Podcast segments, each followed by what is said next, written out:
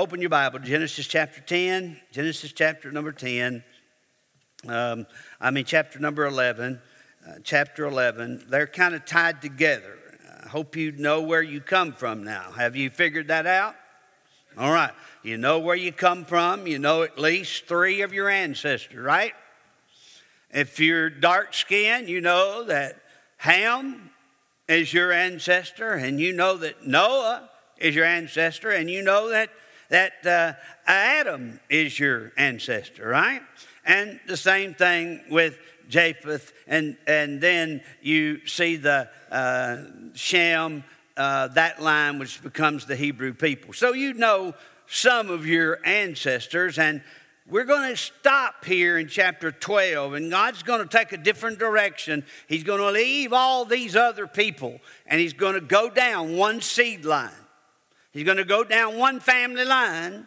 He's going to take Abraham, and that's where we go. And throughout the rest of the book of Genesis, we're going to see how that seed line is preserved and how God is working and, and making his plans to bring forth our Redeemer. Now, we have looked at most uh, about everything in chapter number 10 that we can look at. We looked at the distribution of uh, nations. We look at the defiance of Nimrod and, and Babel, how he became a uh, rebel.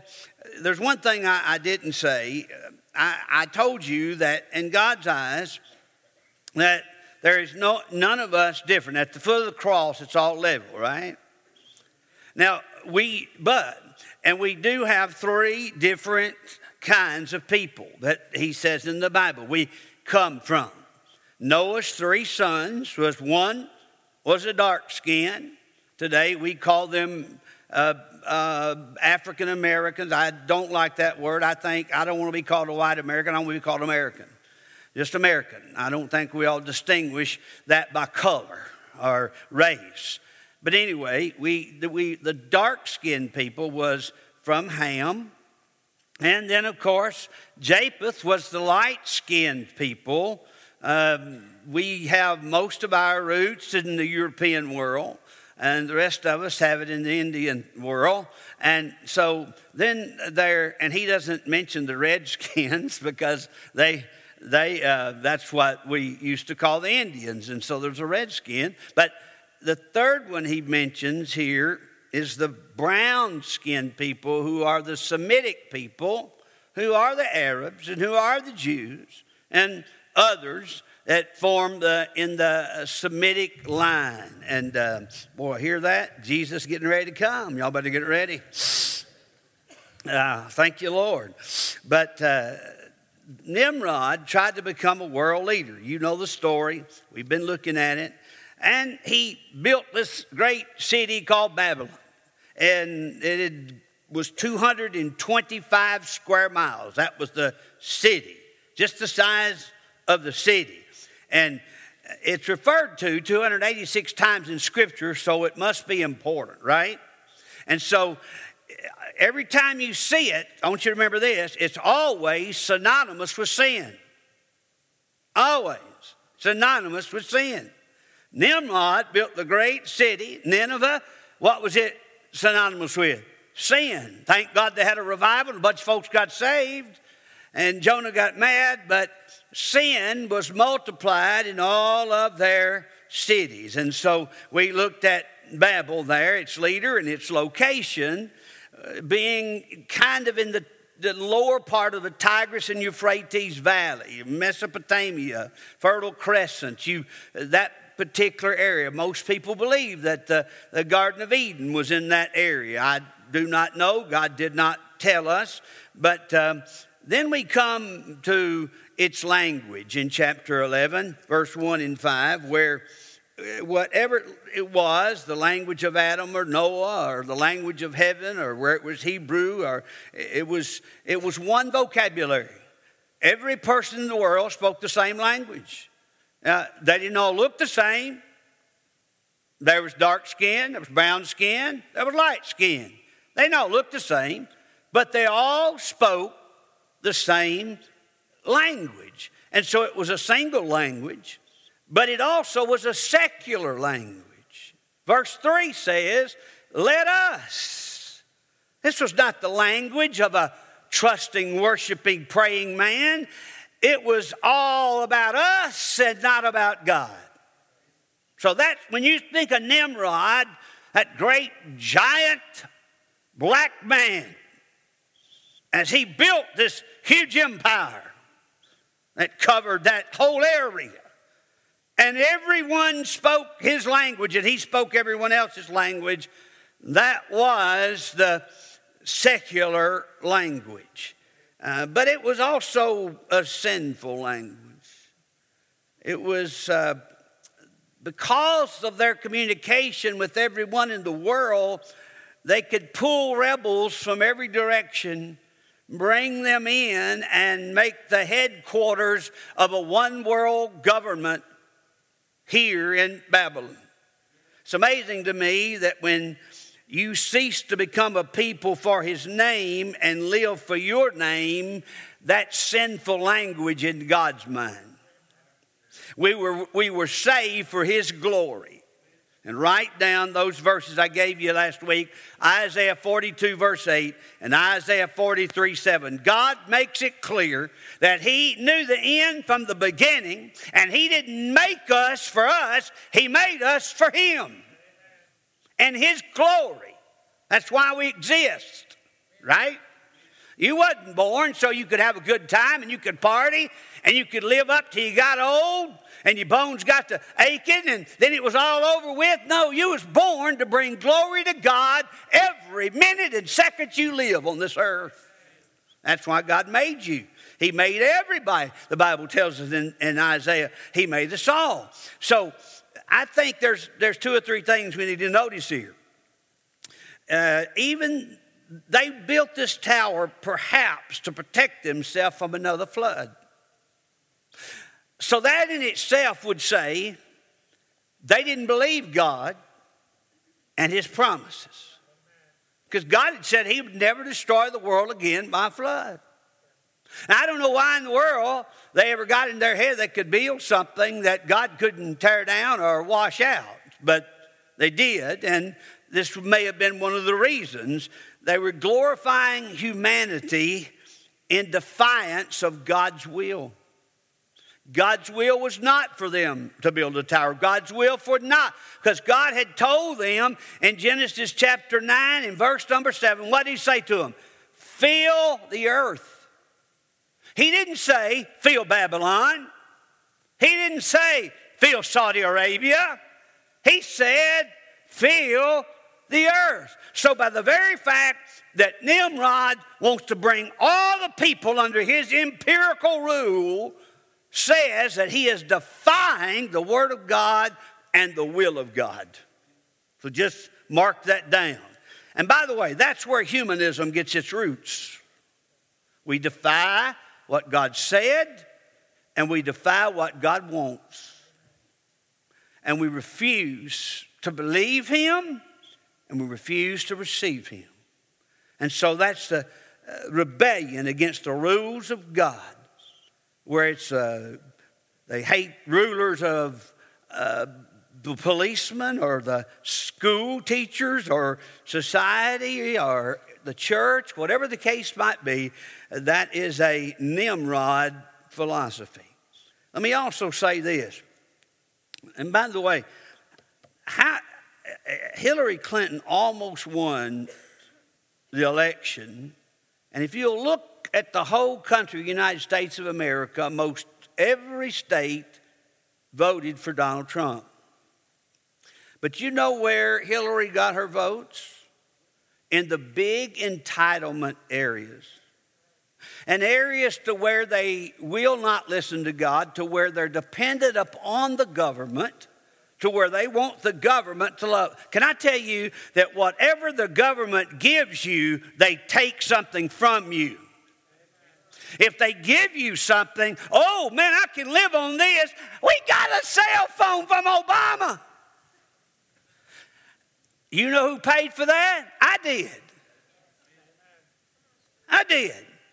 But you see, what happens is we rebel against the fact that God said He would feed us and lead us and guide us and take care of us and meet our needs. And we decide the only way it could be done was for the government to do it. And instead of us trusting God, we're trusting the government. And that's the crowd who voted for her. Why? Because she has the philosophy that Obama has, she has the philosophy John Kerry has that we have a one world government, one ruler, all believing the same thing all under secular humanism.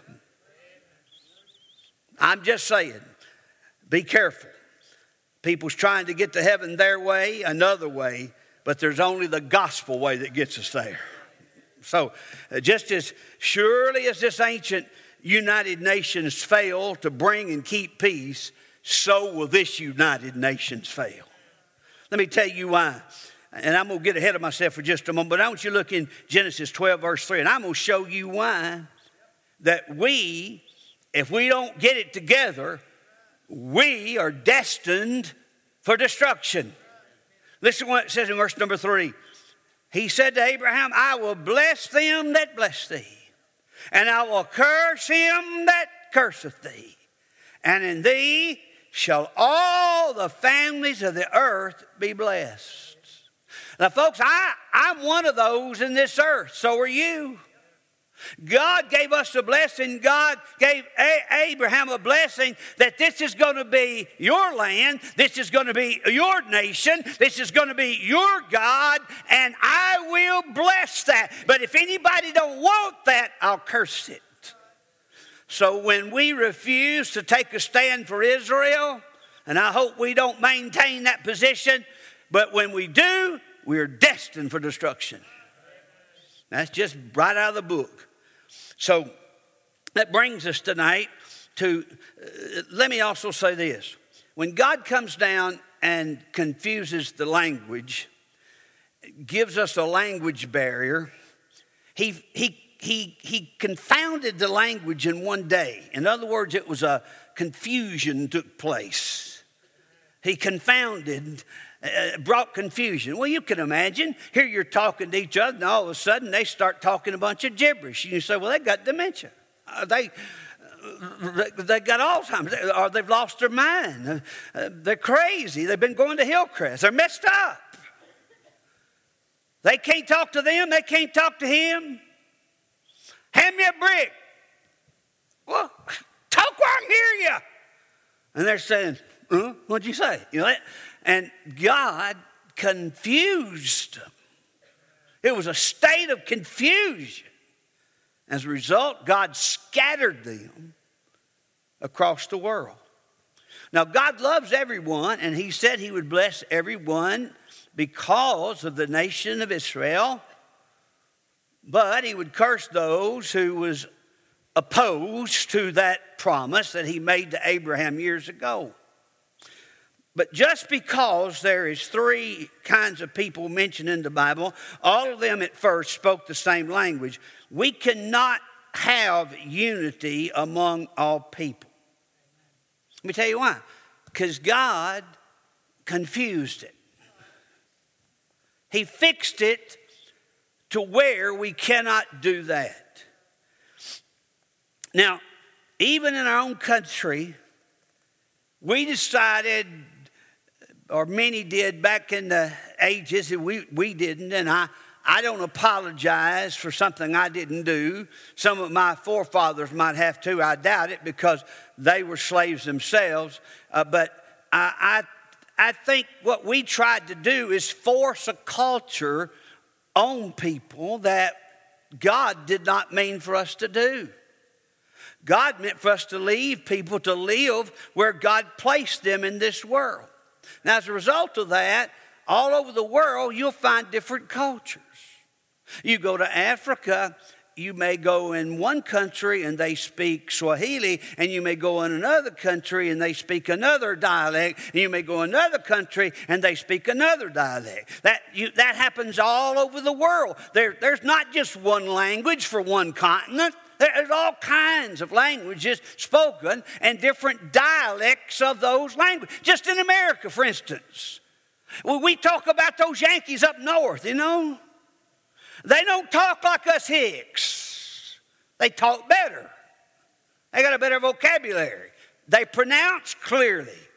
We don't. We say y'all. You know, that's why we, we got to draw.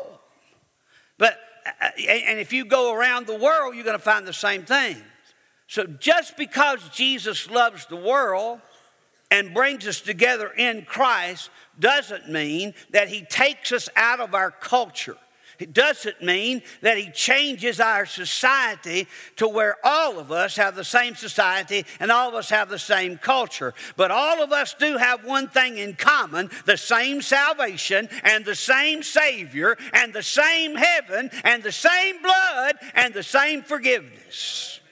But don't get upset because don't try to make a, a, an Arab be an American because they're not. They're taken out of their environment. That's where we have problems. Don't try to take a Spaniard and make him an American. It won't work. They're not. They got different.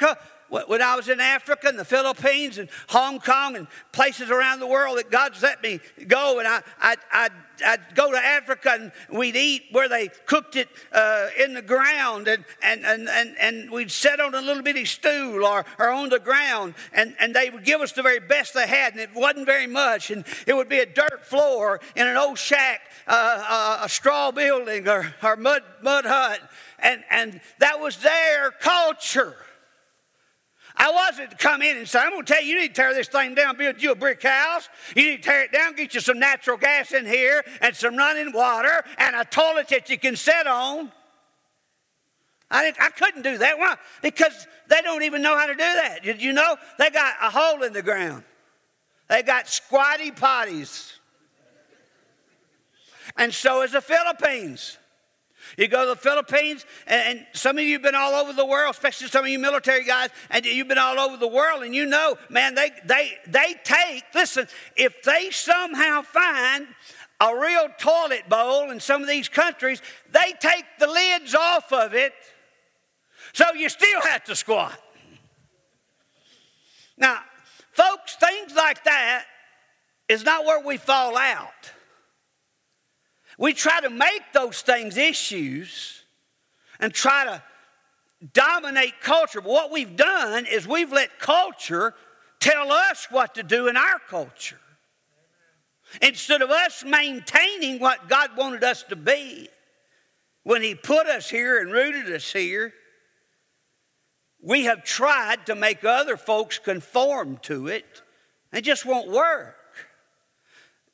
People in they're different in their dialects and they're different in their their their, their uh, customs and they're they're different in their the lands are different and they're uh, they're different in their economy. It, it's all different. Because all under babylon god scattered everybody across the world. When you take them out of that culture they have to learn a whole new culture.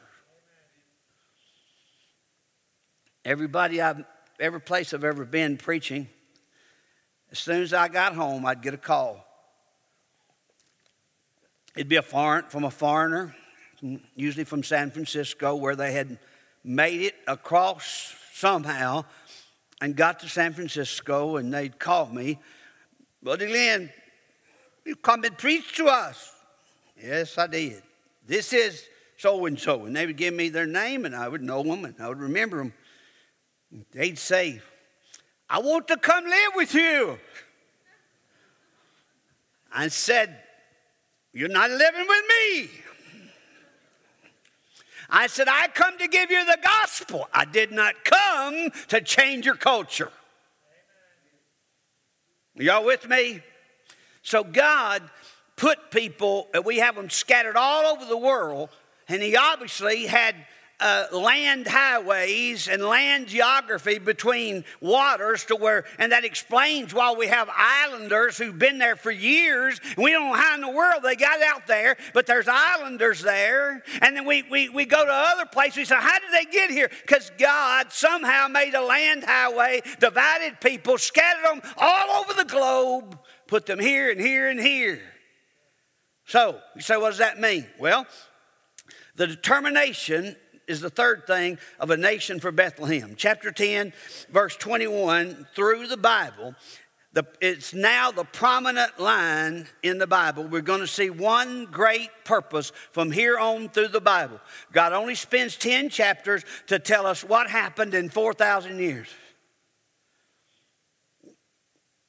So we come back here and he spends the rest of the Bible for one purpose.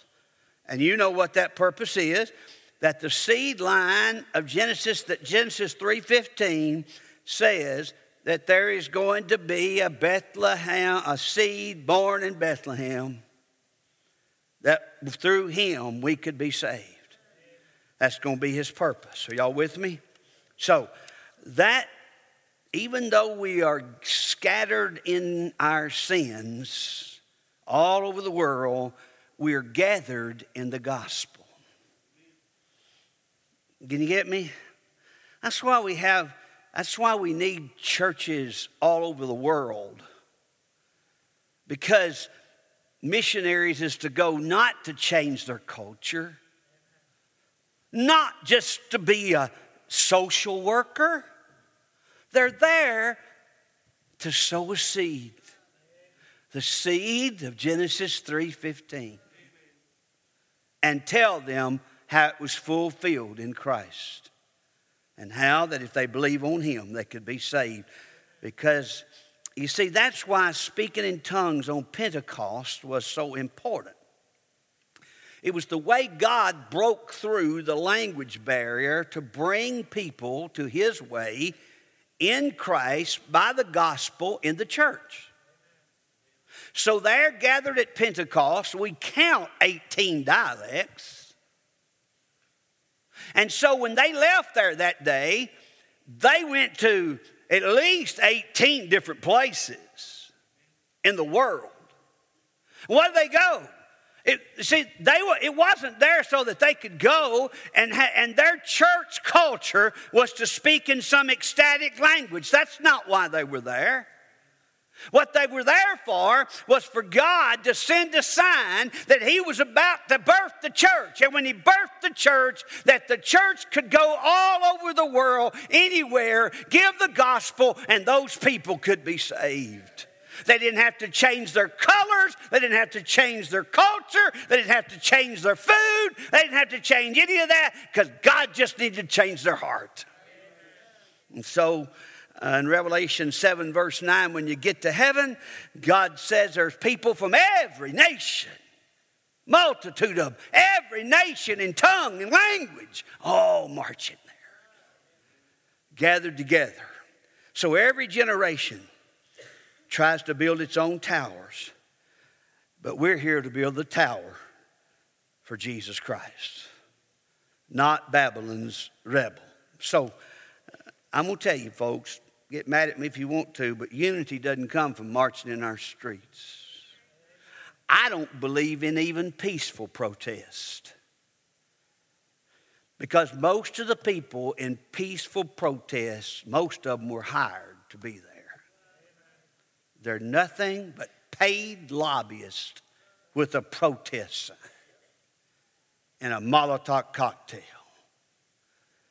I think that when we are violating the law and when we are killing policemen and we are hurting each other, no matter who we are, we should be protected by our government, and our government should not be corrupt to protect us.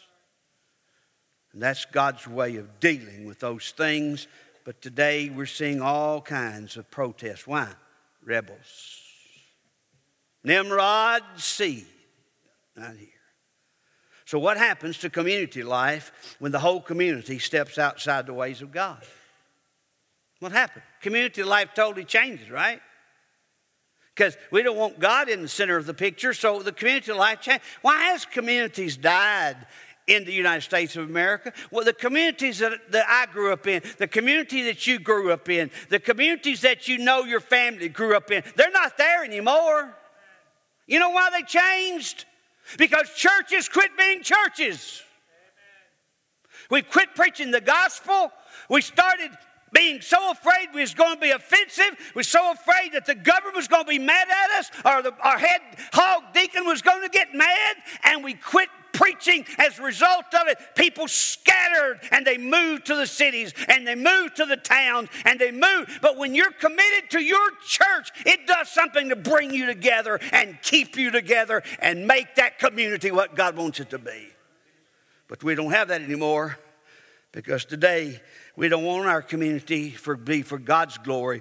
We want our community so we can be the boss. So technological achievement and pride is killing us today. Getting to heaven is not what we build, it's what we believe. It is not a goal to achieve, it's a gift to receive. Now, Let's look at Abraham, to which God changes in chapter 11, verse number 10, starts down the line toward Abraham. Now, I'm going to talk to you just a while tonight about Abraham, a man of faith. The beginning, Abraham, a man of faith. Now, first of all, I just want you to see there in Genesis 10, verses 10 through 32, uh, uh, verses 11, verses 10 through 32, we have this thing told to us salvation is of the Jews. God makes that very clear. He takes that seed line, and that's where he goes. And God has shut salvation up to those who can accept a Jewish Messiah by faith. If you cannot do that, you cannot be saved. Your Messiah came in a Jewish human body, a perfect one, but a Jewish human body. Well, you say, Brother Glenn, but you're light skinned. Why in the world would you want to believe on somebody like him? He's not like you. I'm glad he's not but He wants to make me like Him. And so it doesn't matter what color our skin is, it matters what's in our heart. And so this is what Abraham is going to teach us. Salvation is of the Jew, and the Hebrew people was the line through which Messiah was come, and he shut salvation up through faith that line. Secondly, in chapter 12, look, let's look at verses 1 through 3, and let's look at God's call of faith. First of all, to Abraham, and I will move quickly here. We notice that we find in that those first three verses, we find the call of faith. It was a personal call. The Lord said unto Abram, Every person who comes to the Lord has to come personally. You don't, you don't get to come by proxy. You don't get to come because you, mom and daddy has come, or your uh, uh, aunt has come, or your uncle has come, or your grandparents has come. That's not the way it comes. It comes personally. So, God, there's a personal call. Secondly, there's a parting call. Look what he said Get out of thy country. Woo! Get out of thy country and from thy kindred and from thy father's house unto a land that I will show thee. He didn't say go join the United Nations. Not at all. He said, You get out of this land. That's a parting call. Can you handle that? Number three, it was a promised call. If you get out of this land, I will make of thee a great nation. And I will bless. That's a little bit different from what Nimrod said, isn't it? Nimrod kept saying, Let us, let us, let us. Now, God says, I will make of thee a great nation, and I will bless thee and make thy name great, and thou shalt be a blessing. Now bless them that bless thee, and curse him that curseth thee, and in thee shall all families of the earth be blessed. That's the unity God is looking for. when we passed the cross from that point on, after he had ascended to heaven, he wanted us to be unified in the church. So I can find a brother no matter where I go in this world, whatever language he speaks, or whatever color his skin, or whatever culture they have, I can go there and find brothers in Christ. I've had them tell me when I'd be preaching in, in, in different languages, uh, and, a, and I'd have a translator there. You know, when you have a translator, you don't know what he's saying. He could be saying, he's a dummy, he's a dummy, he don't know what he's doing. And, and, you know, but I'm just sitting there just preaching hard as I can preach. But you kind of have to cut it down in half, you know, because you start losing them. And so I'll say a phrase and he'll say a phrase and I'll say a phrase. And then he'll look at me with my hick hillbilly and say, what? And, You know, and then I'll, I'll have to say it again and he'll say a phrase and they'll say a phrase. But it's amazing how people have come to me and, and said to me, when you preached, I understood what you were talking about. It wasn't just that we had a translator, we had a Holy Ghost Amen. that spoke to people's hearts. Thank God for that. Amen. And so let's look at the third thing Abram's stall of faith in verse number four, the cessation of it. So Abraham departed as the Lord had spoken to him. Oh, he's doing good. And Lot went with him. That's bad. Shouldn't have took that. Don't ever take your nephew with you, okay? Lot went with him, and Abram was 70 and five years old when he departed out of Haran. Now, they had evidently moved out of the Ur of the Chaldees, is where he was first spoken to, right? The Bible tells us that. So he has with his family, even though they know he has a call on his life, they don't understand it, they don't agree with it, they're not going to accept it. They're pagans, they're worshiping idols, but their family migrate with him north. Uh, give us a, give me, give me that if you can. Give me a, a picture here, just a little bit, um, Matt, if you can. And I'm going to show you something, just some, because some of it's in the news.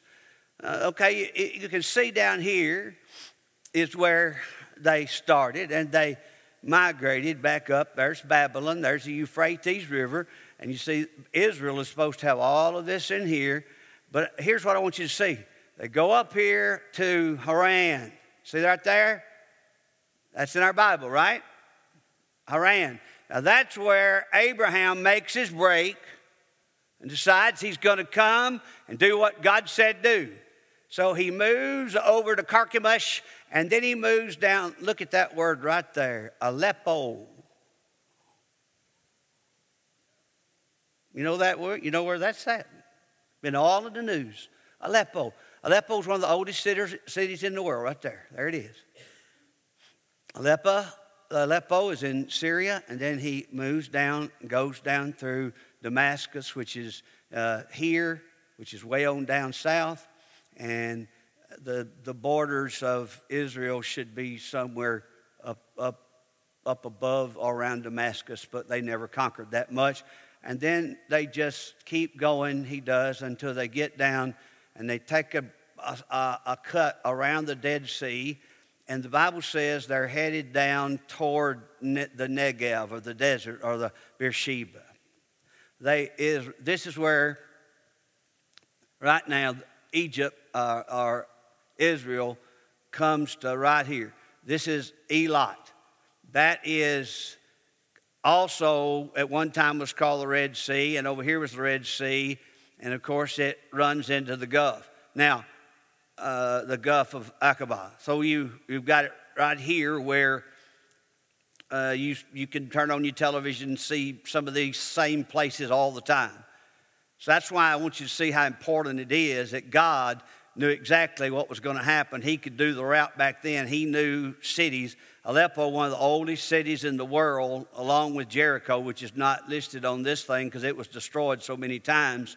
And so some even say Aleppo is one of the oldest cities ever. And so we now see it laying in shambles. So it was a population of a half a million people, and it laid in shambles. But you see, what I want you to see is that Abraham did not immediately follow God's call. He could have took a different direction, and maybe he did, but we know he come to here.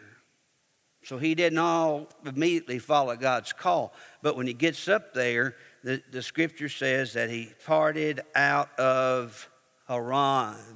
See it? Right there. That's where he got to. He goes all the way from the Ur of Chaldees, which is in Saudi Arabia, okay? All the way up here. And there he is in Haran. Right in Haran, he decides, hey, it's time I do what God said do. So he gets back in the will of God, moves over, and starts down. And then God brings him, of course, to the Mount Nebo, and he looks at the land at a, at a time uh, later on, not uh, Abraham, but Moses is going to go to Mount Nebo and look at this, this whole land in here. It's going to be theirs. And so here he's following God's will and he's coming all the way down here. And at that time, around the Dead Sea was not like it is today. Today it's nothing but just a salt desert. That's it. Nothing but a desert. But in that day, it was very fertile because where did Lot choose to go? Where it was well watered. Well watered. Plenty of grass. Now go and you can't find a sprig of grass anywhere. And the Dead Sea shrinking day by day. It's going down. And so that was a fertile area at one time until God's judgment fell on it. And you go look at that land now, and those of you who went with me to Masada. And that's, that's the area we're in down here, uh, right, right in there, about where Masada is, right in that point. And so you can see all around nothing but desert.